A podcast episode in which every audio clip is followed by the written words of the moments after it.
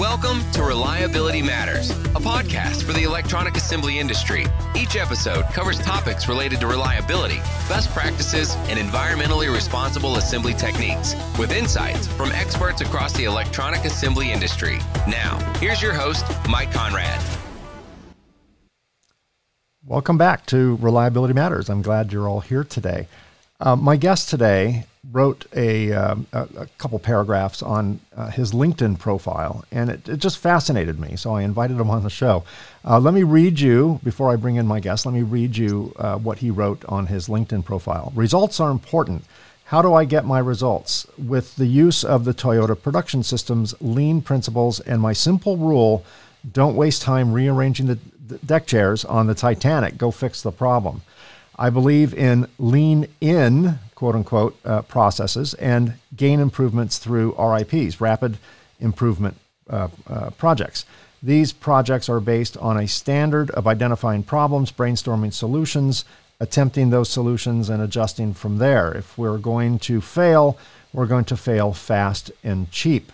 Uh, words of wisdom uh, from my perspective. So, uh, the author of that of that uh, statement is uh, uh, Patrick Stimpert from uh, Matric Group. Welcome, Patrick. Thanks for being my guest today. You know, thanks for inviting me. Yeah, my, my pleasure. Uh, so l- let's start off with not everyone knows really what the Toyota uh, production system lean principles are. I do know that from what I remember in the probably 80s when Chrysler was Lee Iacocca was behind Chrysler, and you know I, I, I believe it was him that brought in a Toyota and kind of put it in every factory and, and said that's our competition, that's what we need to beat, uh, and and uh, Toyota is known for innovating a production process. So. Uh, explain to, to me and my audience what the uh, Toyota production system lean principles is. Um, sure. So the, the Toyota production system started actually at the Ford factories back when the first Model A's were built. And the after World War II, the Japanese uh, or the Japanese companies need to restart their their companies with not having a lot of workforce. Um, so they looked at a simple way of processing and manufacturing different things, and so um, they adapted these principles. And over time, they've changed a little bit, and but they still have a core 14 values that they stand by, um, and those all can be used in any organization. It's not just manufacturing. It could be in a bank setting, in a um, office setting, anything else. As long as there's waste somewhere, um, and basically, when I start at any company, I I simply do one exercise that people have never been introduced to what waste is. I say, okay, if you're right-handed, put a pencil on the left side of your desk. Now grab it. Okay, we just wasted time. And so, really, if you can run with that basic philosophy and teach it all the way through your place, now you're a lean company and you're starting to lean in and you start moving in the right direction. Excellent. Uh, relative to the EMS industry, um, what actions do assemblers take that are akin to rearranging the furniture on the uh, you know the deck chairs on the deck of the Titanic? Uh, how is that? How have you seen examples of that within within our industry? Um, really, it's the it's it's I, I coined it as the debate to death right? So we're just going to keep debating something and we're just not going to try something. And if you're doing small, quick fixes um, and you don't spend a lot of time getting to that point, then it's okay to fail. You're not going to lose a lot of money very quickly if you're just doing quick fixes and moving things forward. Um, it's the if you have an organization, and most organizations that haven't done a lean process or had a management down reset when it comes to understanding mistakes, you know, human nature, people make mistakes. Um, so you really want to build your processes that one, you you always learn from a mistake. And so an organization that's not learning um, is really dying. It's not it's not helping itself. It's not moving its forward.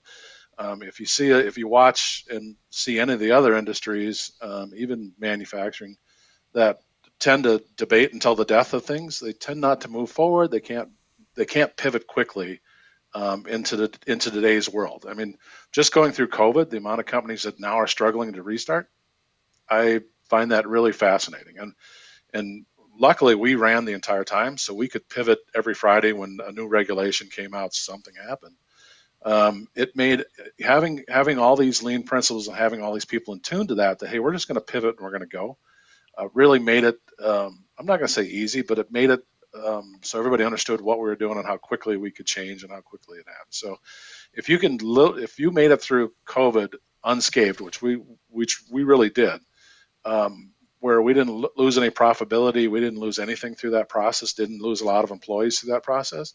Um, that's a company that's really pivoted for the future growth. Yeah, I think you know COVID has you know, COVID clearly was devastating, and whatever silver linings, whatever benefits that eked out of COVID were not worth the deaths that that we've experienced. So let put that on the table. Um, one of the silver linings, I think, you talk about lean and and uh, you know putting the pencil on the left if you're right-handed, just as an example of of expended, wasted energy. I, think what coming out of COVID or what the experience of going through COVID for businesses is, is it taught that there was an awful lot of wasted energy uh, with the old methods of doing business. You know, the the, the, the sales reps in your lobby and the you know quote unquote two martini lunches. I, I know those aren't done these days, but the, the equivalent of whatever it's called today, and um, traveling to conferences um, and and traveling across the country to see a piece of machinery that you might be interested in buying.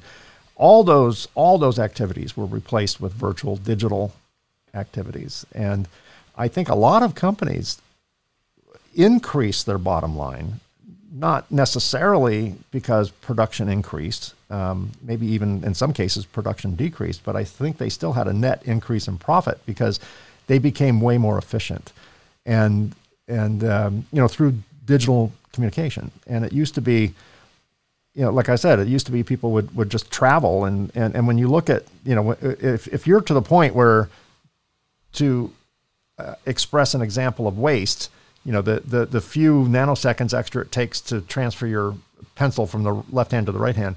Imagine, imagine the five and a half hours it takes to get on an airplane to go to a conference and the four days of hotels and, and expenses and all of that. And, and you're not in the factory, you know, the loss of productivity. It's amazing. So I do think that um, companies have become way more efficient kind of as a result of the, the forces that COVID uh, brought on them.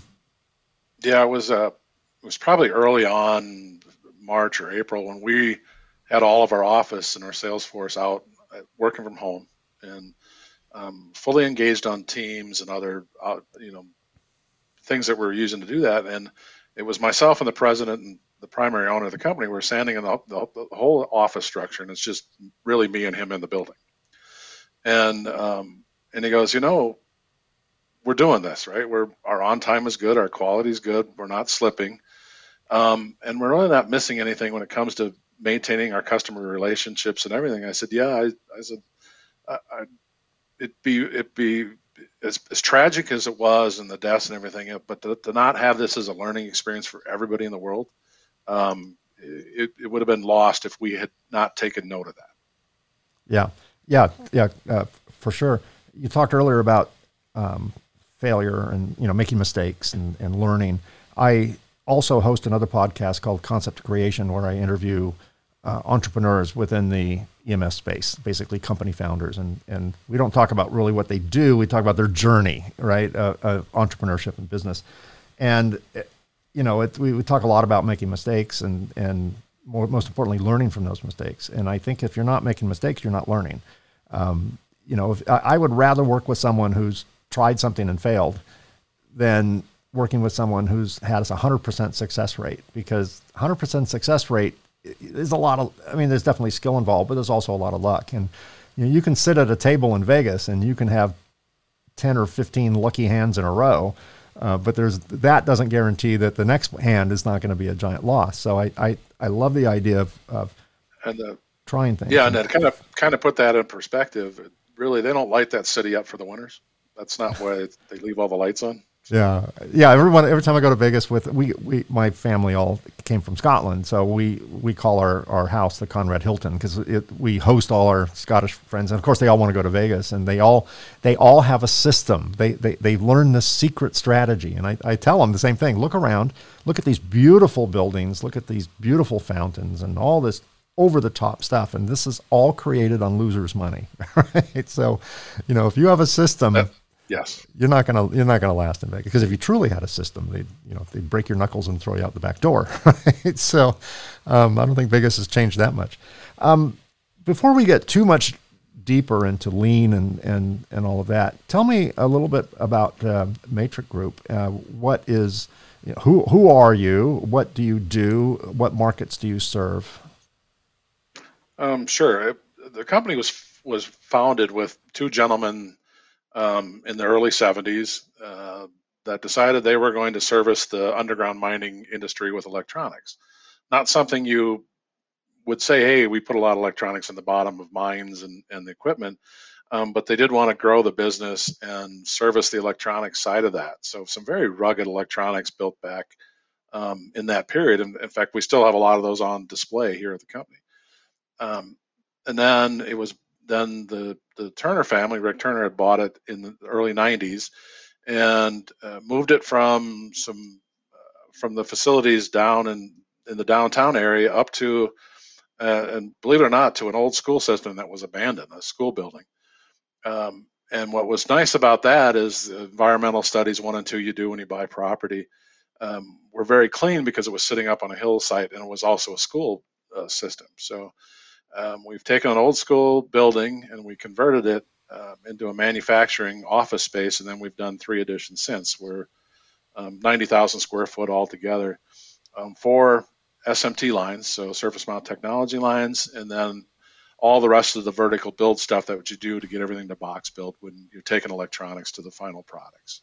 We're roughly about a 50-50 mix of getting taking everything to the box build, the final product, um, we do do direct shipment to end customers and customers.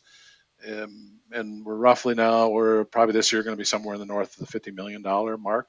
Um, and um, most of our employees, which is kind of, we're out here, what we love to call is the Silicon Valley of Western Pennsylvania. So, um, multi generational uh, associates that we've we've gotten from the different families, and then also any of the families that put their children into or put any of their kids into the military and they survive on an aircraft carrier by themselves or they survive in a submarine that's the intuitive thinkers we're really looking for. So if they're if they're electronics or electronical techs inside the military and they're they're, they're standalone right? You're out at sea you have to survive. Um, those are the those are the people we like to get our hands on fairly quickly and get them in here and um, really use all of their intuitiveness talent to help us grow our business. And you have a military background, am I correct? Yes, that's true. Yep. Yeah. So that so you can appreciate the the way of thinking in the military, which is interesting because you want people who are intuitive uh, and and you know self thinkers and uh, and that and the military I, I, guess that's why you qualified, not just military, but people who have served on a on a ship or a submarine, uh, which probably, with particularly submarine with very limited staff, have to think on their feet. They can't just have a set of protocols that they can't go beyond their their little space in life in military life, right? I mean, because the military produces both types of people: people who can think on their feet and who are intuitive, and it also produces um, just by the nature of the military, um, people who are more structured in a box and, and would not think about going outside of their their uh, little square. Is that is that correct? Um, yeah, I believe. Yes, I believe that's true. That's there's yeah, so two types a, of people that come out of the military and converting them into the civilian world. Which I, hey, every military person that comes out struggles with that. Right? Yeah. Um, I almost had to recreate my entire self to get, you know, the different places I worked to go. Hey, all right, so how do you become a hard charger, want to get everything done? So now I got to make sure uh, employees and associates are getting everything done for me. Big difference, right? right? You, yeah, military, sure. you tell them what to do, and and I had to learn that um, I no longer control the outcome, but those people that work for me, they do control the outcome, and so it's about taking care of them, doing the right thing, and that's really where I picked up the Toyota production system and ran with it because it makes a leader a different leader it's not just telling people what to do, it's empowering them to do the right things on a daily basis. And if they have a problem, stop what we're doing, right? Let's and one of the, one of my famous sayings on the floor there, you know, if hey, if we're about ready to do dumb, we're going to stop. Okay, because there's no sense building a bunch of junk. There's no sense building a bunch of stuff that's not going to work. Let's stop it. Let's do a rapid improvement project. Look at how to fix it, and then fix it and then move forward. Yeah, that that makes a lot of sense.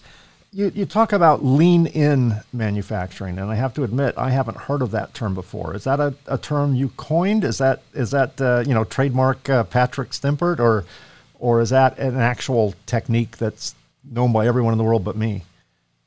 Um, so that's a Patrick thing. Okay. And um, one of the one of the things I always tell the supervisors is I need you to lean in. I don't I don't need you to say, "Hey, I'm doing this because Matric wants me to do this." I don't need that. I need people that are going to lean into the processes and run with it. And, and they've got to be willing to trip and fall. If they're not willing to do that, then they're just going to be a process a taskmaster, and they're not really going to embrace an associate saying, "Hey, I think we could do this better."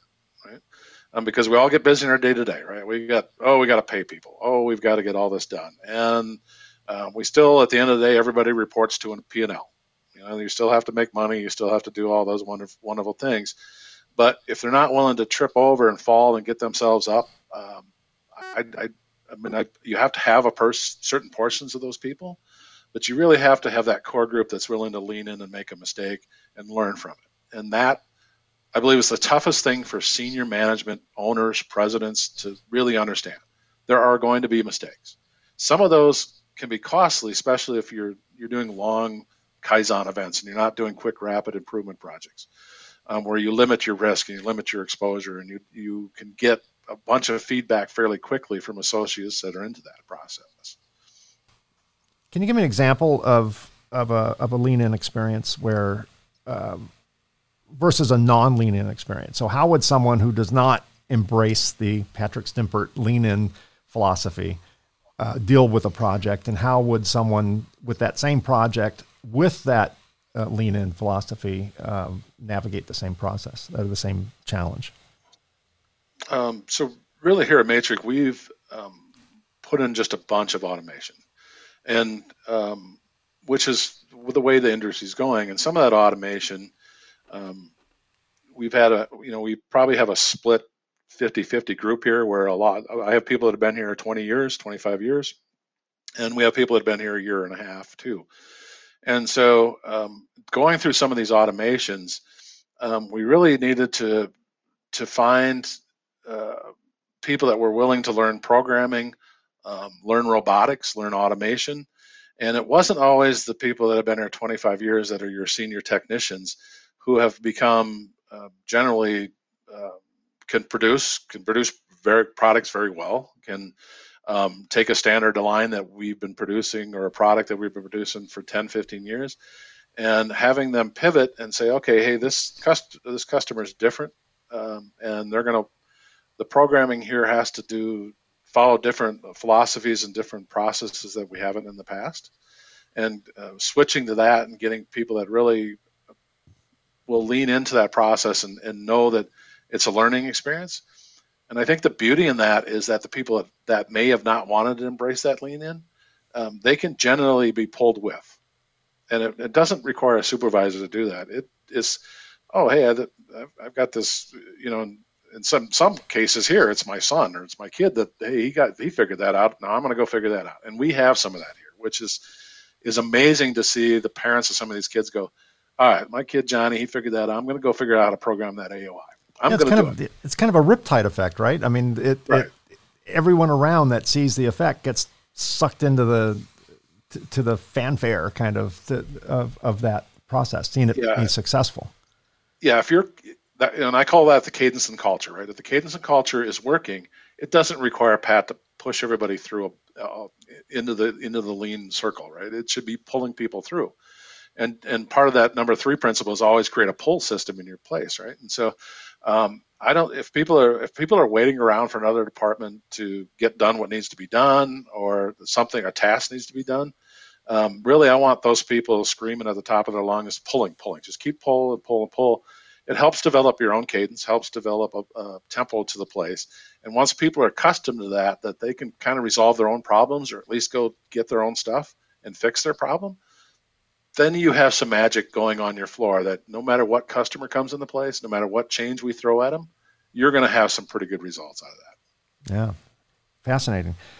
you spoke a moment ago about automation. Tell me more about Matric, uh, your your team's journey into um, from one offline inspection system to three inspection machines per line. That's a huge transition, including pre and post uh, reflow. And I'm, I'm referring to a, a, a case study that Koh Young did uh, with with Matric. Tell me tell me more about that philosophy. What was behind it? What were you trying to uh, solve by making that extreme change?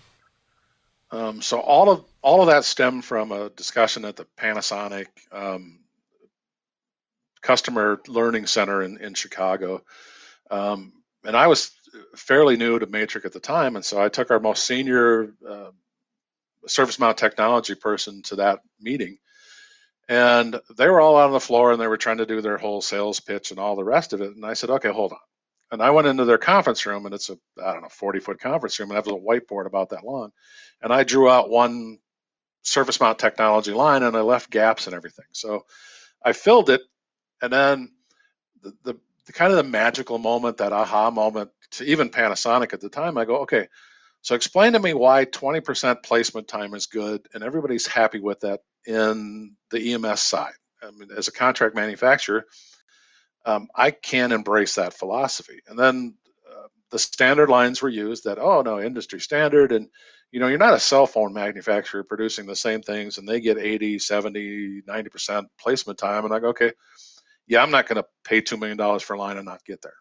So what do I need to do in order to get a, a higher placement time. And so then we started really just whiteboarding out the whole thing, which is kind of the magic when you get into lean is that you just start whiteboarding things out and people start resolving things as you move forward. And we start looking at okay, let's go no go separators. Let's talk about. Um, so we're really going to have we're going to we're going to replace parts every I don't know three four minutes on a on a Panasonic line at the speed those things chew through parts. And we're going to think that every operator is going to have the rotations correct and he's going to put it under a scope and he's checking all that stuff. I said you're not going to be quick enough even getting it to the line much less check that. So let's put an aoi pre or post or pre aoi before reflow. Um, and i i would i would tell you uh, we even had quality people from our where we supply oems that said nah it's a waste of time um, you really shouldn't be doing that and, and kind of in my mind, I'm like, okay, so one more check to make sure I don't build a lot of rework stuff. I don't know so bad, right? And so we we had the SPIs, um, making sure the right solder paste was at, and then the next step was the the the one everybody puts at the end of the line, the catch-all one. And then once we put that third one in, we could really see a dramatic change in our rework. Um, so our yields were somewhere in the 70 percentile final yield type you know, um, our first pass yields. Um, and then I drew a line in the sand here at the organization at, based off that whole learning experience at Panasonic was okay. So at the end of the day, we're going to do first piece inspection, and I don't care if it takes an hour to get the right first one correct. And it's going to pass through all these steps, and then we're going to go because when you when you can place, you know, ours ours can place about 133,000 parts per hour. You can build a lot of junk real quick and every bit of that needs we have to strike an iron to it to fix it. And so after our first six months having a Panasonic line, and we had racks everywhere that all needed to be hand touched and replaced, and because we just never took the time to actually slow down and do it right the first time, and make sure once we once we hit the go on that that Ferrari, it took off and it went, and it built good stuff. And so we had all our checks and balances, and then even kind of the last learning curve, which we're now we're finally going getting to at the Panasonic was I go, okay, you have all of these people, and then I believe we even yeah we even got Koh Young involved and everybody else and go, why does none of this equipment talk to each other? How come I can't just push a board in the front side and have it talk all the way down to the end? Why do I expect an operator to run up and down and change width sizes and all the rest of the things when I just think I put a good barcode on the front on the front, it should all talk to each other. And, and now, roughly about two years later, they are not, they have the first version of it where Koh Young, Panasonic, uh, some of the Ersa oven, some of the other stuff is now starting to talk to itself, where you can actually put it in the front side and let the board go through. And then one of the beauties about management is management is you you always want to just take on exceptions. If it's a good product and it's getting produced, get out of the way. Just get out of the way. Um, but really, when you're only dealing with exceptions, we put in go, no go, pass all the way through. So if one of our AOIs uh, picks up a picks up a problem, it kicks the board off to the side, and the rest keep going if they're good. Can happen. You can get some part shift. You can get some different things in, in reflow. So it really comes down to how quickly you deal with just the exceptions, and then make the rest of the line produce. And so we've went from 20% placement to now we're now we're north of 40 productivity there. In um, you, just you, based you, you were distorted a little bit for a second. Uh, internet thing. Did you say 40? Yeah. You're in the 40 yeah, percentile. We're we're at 40% placement on our wow. Panasonic line. So we doubled, doubled it. You doubled it. Yeah. Yeah, but then one of those great-hearted moments when I went to the manufacturing engineers and like, okay, we're there, um, except for we're not there because I really need 80% out of this line. So You're now we're trying there. to figure out. Yeah, now we're trying to figure that whole thing out. So I let them take their victory lap right? And then when they got back in, I said, okay, well now we got to get more out of this thing because um, in in theory you gotta you gotta really think about your two million dollar investment is if somebody else can get 80% out of it, why can't we? And I fully understand we do changeovers, we do all kinds of other things, and we have to feed the beast, and the parts have to be there, and everything keeps needs to keep going. Um, so now we're really looking at the front side. How how much programming we can do on the front side, how much stepping in and, and parts learning and all the rest of that we can do, and then have it all teed up and ready to go. And look at our changeover people um, as no longer just the changeover SMT guy. It, they are more like a NASCAR team. How fast they can slam it in, make sure everything's correct, use all of that sophisticated equipment to, to, to take a look and make sure um, that where you don't produce anything bad. And that has been interesting and it's been really fun to watch. And most of these are young kids. Their first real cool job where they get to play with something that's worth two million dollars, and and um, to see them take off and go with it has been really really fun, and it's been interesting to watch because it's uh, enthusiasm is very contagious in an organization, and to sure. see those young kids, see all those young kids take off and go, is now I have the quality techs and the senior guys that really could troubleshoot any board in the world and do what they need to do. Look at that and embrace some of that philosophy. Going, well, Pat, if we if you're going to do that, then I think I can produce a tester to, to keep up. And um, we're doing uh, we're doing some really really interesting things here now. Where we thought, okay, 30 seconds aboard, 40 seconds aboard, it comes off the end. We do a changeover. We are looking at assemblies now that we can do in six seconds and five seconds. Those that you have to have everything dialed in to pull that off. Just keeping it fed, just keeping parts in front of that stuff. Um, two questions. I want to go back to you. You talked about uh, Koh Young and Panasonic all talking to each other now. Are they using a CFX, like the IPC CFX protocol, or are they using a different protocol for that, or is it something just proprietary uh, between those two machines? Um, there was a consortium started, and I don't know what technology they're using. I can't answer that for you, but there that consortium is trying to finish it all the way out so that it, be, it becomes standardized communication all the way through the lines to to include the handling equipment. Yeah, yeah.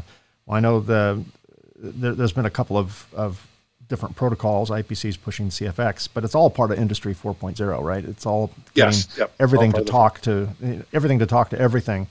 Um, you what you're a contract manufacturer, clearly. Um, so, uh, you know that wrongly sometimes is is just you know it, it's a it's a race to the bottom for some contract manufacturers, right? They just it's how cheap can you place a component, and you know how fast can you do it, and and not a lot of value added eh, from a customer perspective many times. Um, as you know, as a contract manufacturer, that's the furthest thing from the truth. You, you do a lot of work that doesn't end up on a board specifically. But um, what, are, what are the common mistakes made when selecting or uh, working with a contract manufacturer? You know, you, you accept customers, you know, you hire customers as much as they hire you.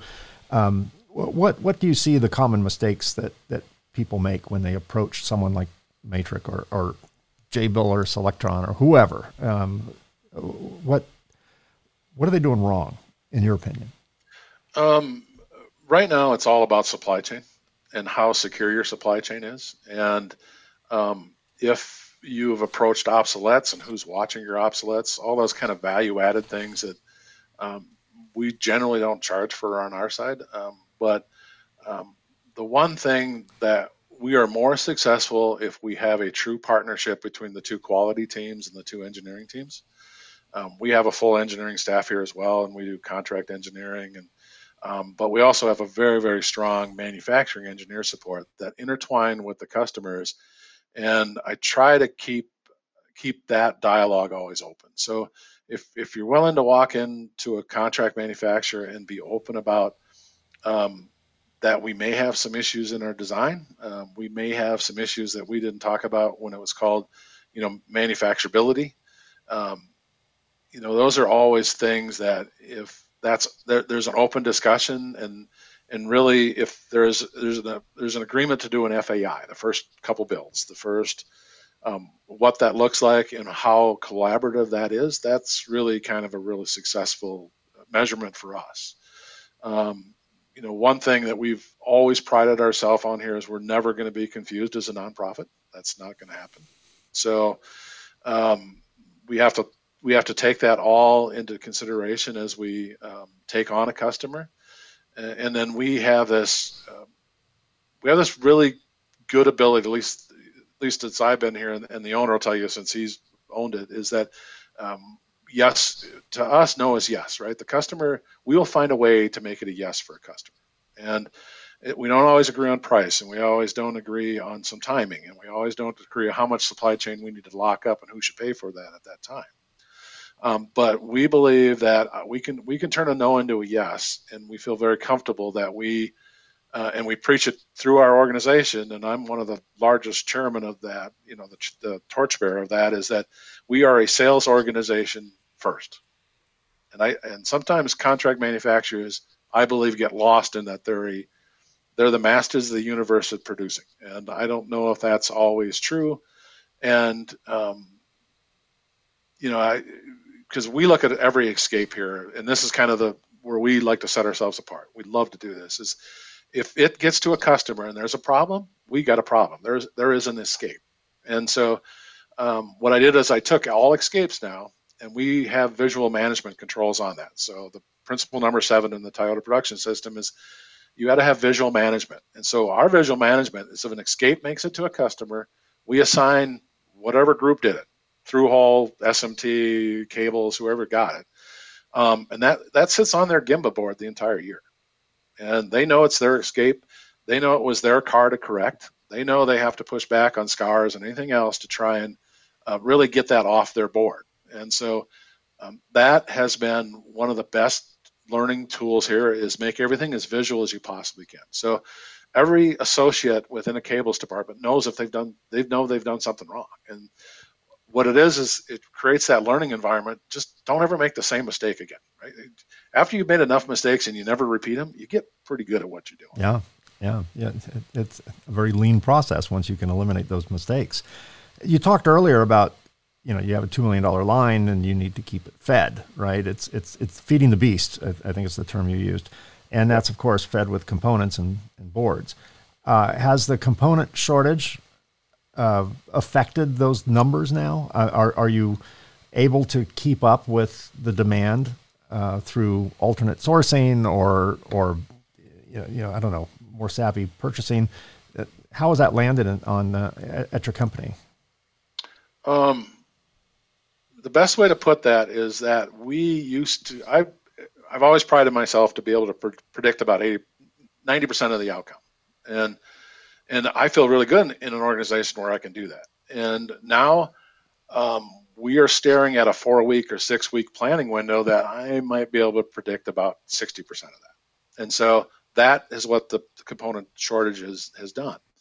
Now we've we had some proactive measures put in place that hey let's go out and buy some things let's do these things let's have conversations with the customers the customers that secured their inventory uh, we're not having near that problem um, the customers now that are jumping from contractor to contractor thinking that the part shortage is just not something real um, we have customers that are struggling with that right now today mm-hmm. now we have engaged um, our entire manufacturing team. So we have this known miss process that we look at 12 weeks every order that's out there. Um, and if we can go find alternates, broker parts, whatever we need to do, we need to get that into the customer hands as quick as possible. And I mean quick as possible, like we need an answer in 24 hours or the, the component may be gone. And so uh, everybody gets their task in the morning. Um, by noon, one o'clock, we say, okay, this alternate will work. And then we turn around and cycle that as quick as we can through our system. Sure. And all of that extra effort, uh, extraordinary effort, really chisels away at efficiency, right? It, it's it's leaning to the left for the pencil instead of the right. It, it times ten, times a thousand. Uh, that extra time one has to spend that you formerly did not have to spend chasing down uh, alternate components, maybe doing a little bit more due diligence on potential counterfeit because obviously the shortage is, is fueling the counterfeit industry as well. It just it just chisels away at, at, at efficiencies, you know, that you work so hard to gain, right? Um, so you're a U.S. based, obviously you're a U.S. based Western Pennsylvania um, contract manufacturer. What uh, with so many contract manufacturers offshore, uh, Vietnam, China, Mexico, others. What are the, besides logistics, besides you being down the street or you know uh, uh, speaking the same language, all that? What are some of the advantages, in your opinion, uh, that a U.S. manufacturer brings to the table? Maybe maybe that advantage is not price, because you know labor costs are higher here. But um, what, what are what are besides price? What are, what are, well price isn't in it, but so besides uh, being local, what are some of the advantages of of working a U.S. company working with a U.S. based contract manufacturer? What, what, what are the value adds? I guess is the question. So really, the the difference that uh, you know everybody talks about labor, and uh, quite honestly, in the contract manufacturer, if labor is your offset, then you have way too many manual processes and processes that are associated with any one customer or any one build. Um, and so it really becomes down to how how you can support um, rapid change, and then with that rapid change, the less human activity, the better it is. Um, that, that you can pivot quicker, you can pivot quicker and take on new assemblies and all the rest of that. So, if labor is the only discussion, and then there's really you're doing something wrong as a contract manufacturer in the United States because it shouldn't not be so much labor driven um, because the automation is not that expensive.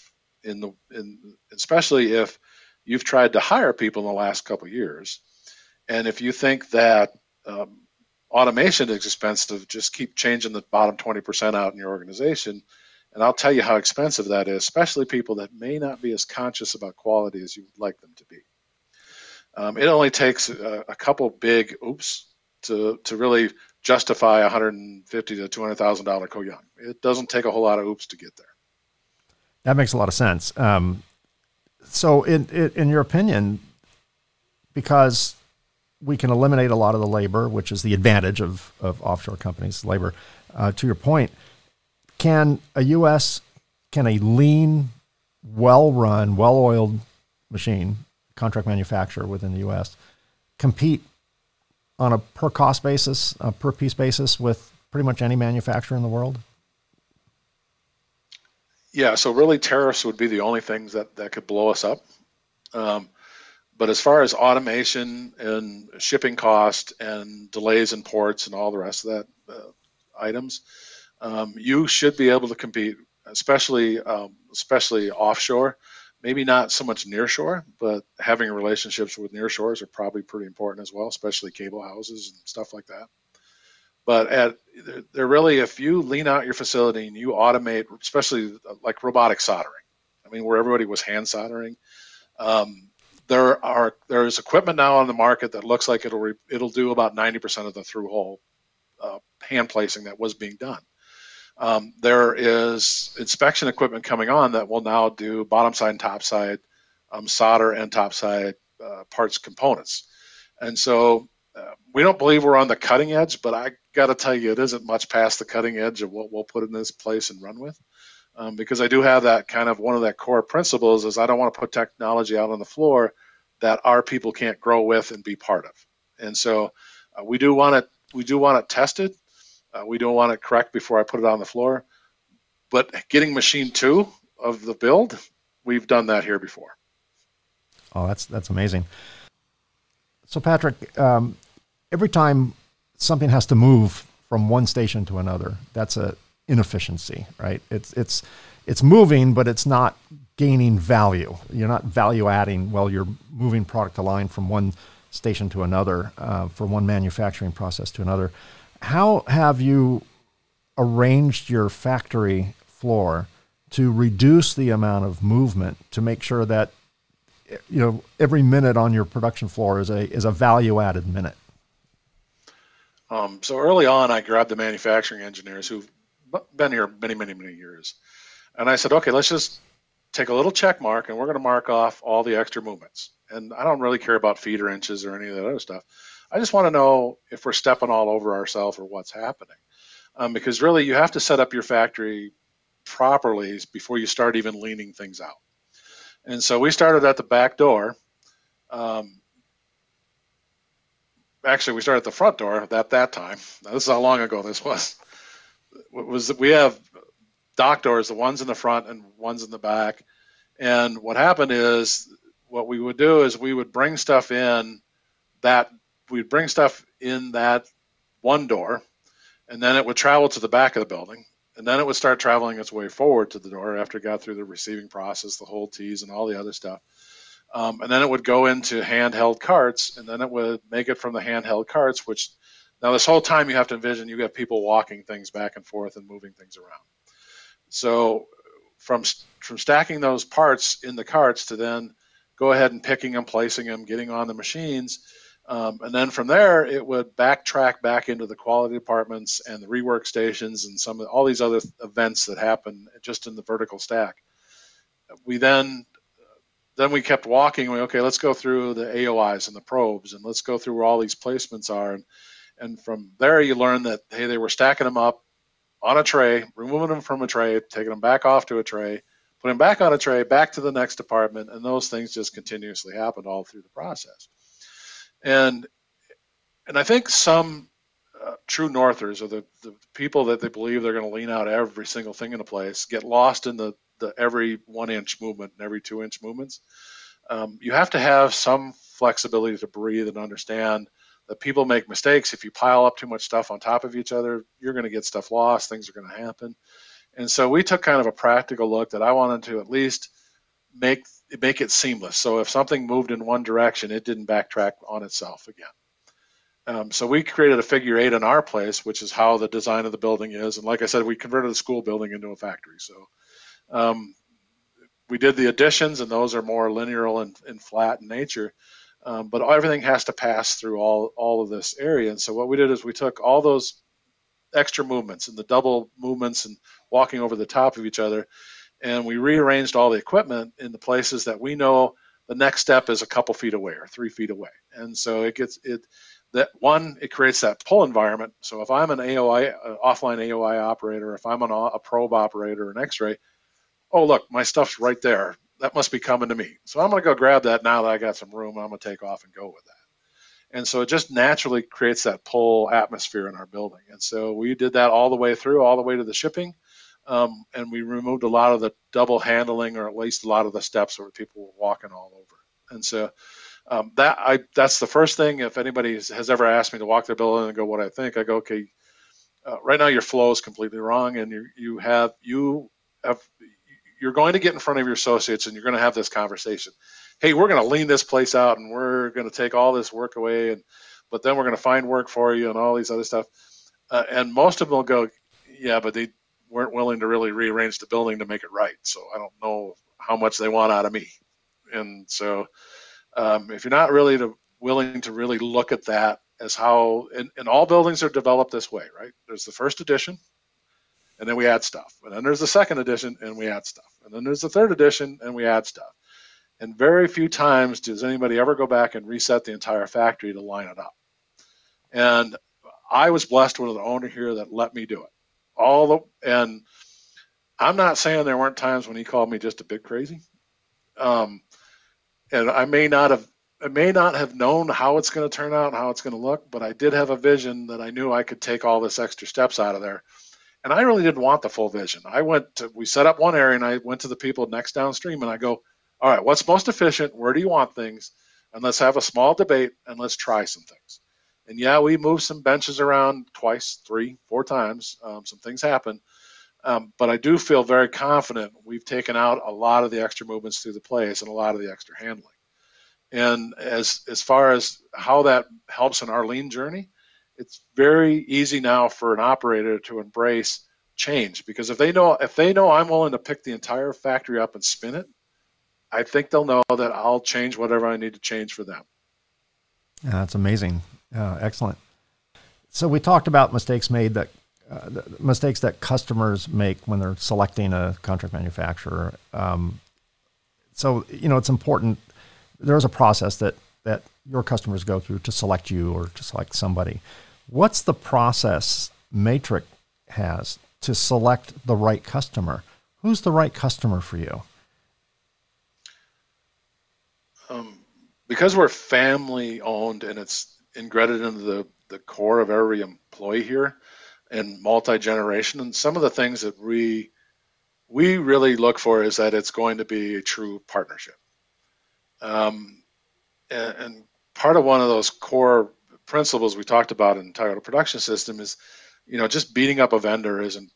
It's, in fact, it's just bad business. Uh, in fact, now because we don't beat up our vendors, we're actually able to get parts, and we don't go on the, the dreaded word now allocation. So um, allocation is where they're just going to limit how many parts you get, and they're going to spread the wealth.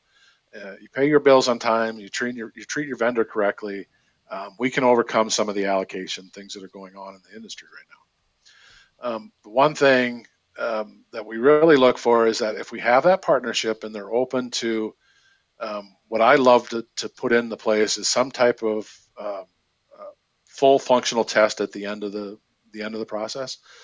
Because um, I, I doesn't matter how good you are at everything you do and how much inline quality you have um, something will get to that phase. And that was our learning curve as Matric is um, we used to do we do a lot we still do a lot of variable speed drives for the mining industry. Well believe it or not it's very painful carrying an 80 pound variable speed drive down a mine all the way and hooking it up to a piece of equipment and then it don't work so everything that we know that we we can get our hands on and we will do either we will build the tester or we will manufacture the tester or we get the tester from the customer and we embrace a full functional test at the end. We want to make sure that product is doing what it's supposed to do when it leaves out of here and there are no shockers um, to to the industries we support. So just like going down in a mine, going up a windmill and putting in one of our one of our pitch control systems that feather the blades, you know that has to really work after you've climbed all those stairs and you hauled that thing up.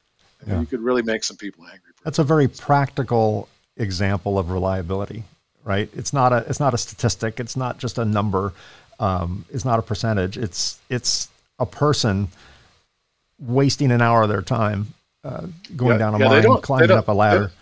Yeah, they don't use words like out of box failure, right? Uh, you know, parts per million failure.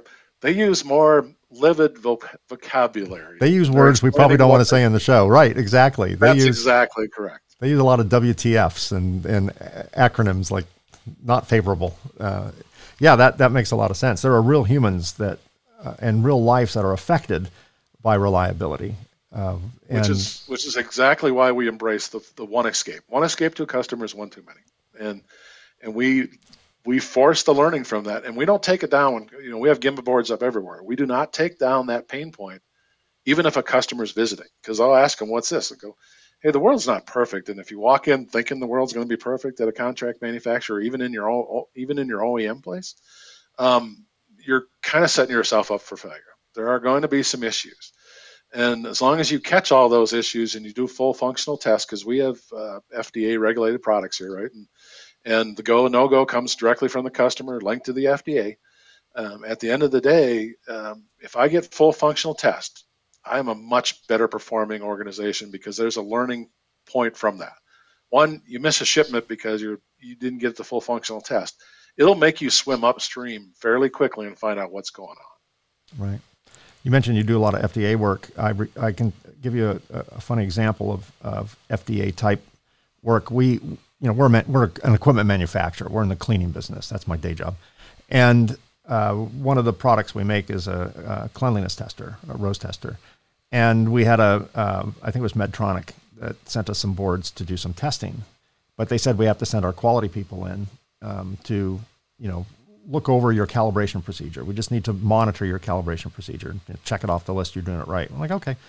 So they they sent in a couple of people, and then they asked us, okay, calibrate the machine. We'll just watch. And they had their clipboards, and part of you know, so we did the calibration, and then we tested a board. And part of testing a board is we have to know the surface area of the board.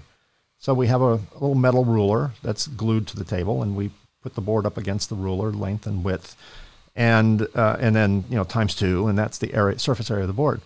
And then they asked us, they, they stopped us, and they said, "We need to see the calibration certificate or the calibration sticker on the ruler." like, like, can we agree? Can we agree that this is this is about a foot? You know, this is about twelve inches right here. You know, and and even if we were off by fifty percent, it, it's really not going to change the numbers all that much. But nope, we had to stop the testing. We failed the audit we had to buy a calibrated ruler, you know, that pre-calibrated ruler that came with a cert, and um, and then you know have that glued down to the table. And had to fly back out and do it again. But yeah, I can't, can't imagine how.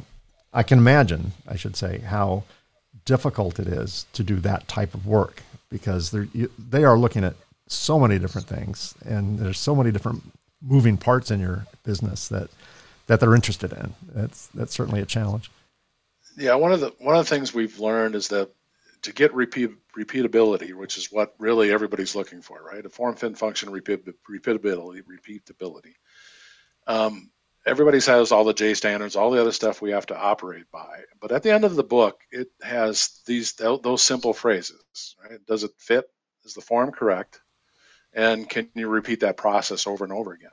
And the regulatory firms, especially the FDA and, and the FAA, FAA and everybody else want to know that that is being produced the same way every time and with any tolerance that everybody agrees on. And so that's why any contract manufacturer, I tell them you need to automate as much as you possibly can because if you have humans involved, a Monday production from a Friday production or a Wednesday production has a larger tolerance difference than a machine piece of equipment. I, re- I remember you know, I'm kind of a motorhead, and I remember uh, the, the saying, you know, never buy a GM product that was built on a Friday. You know, and when, when we got a lemon, we always call it a Friday car. So to your point, Monday needs to be just as uh, uh, Friday needs to be just as accurate as Monday, and and every day during the year. Um, Patrick Stimpert, Matric Group, thank you so much for being my guest today. Uh, your information was very insightful, and I don't think I've talked to another contract manufacturer that looks at things quite from your angle. Um, very analytical, very detail oriented, very um, lean, and and into the percentages that uh, that allows you to make the statements that you could compete with your background, with your emphasis on lean, that any U.S. manufacturer can can stand side by side cost wise to a um, offshore manufacturer. That you know, I'm a big believer in buy local. You know, we, you know, unfortunately, some of the things in, in, our equipment are not made in the United States, but we will certainly purchase them from the United States. But we, you know, I'm a big believer in buy next door, and if they don't, if you can't buy next door, buy in the next city, and if you can't buy in the next city, buy in the next state, and if you can't buy in the next state, then then you go overseas. But you know, I'm a big believer in in um, if where you buy it from makes a difference between makes a difference between profit and loss, you're you're probably in the wrong business, right? Um, Correct. You know? Yeah. Uh, I, I, remember going to uh, Quiznos, you know, the sandwich shop. I'm not sure if they're in business anymore. I always used to complain because they would start off with a piece of bread.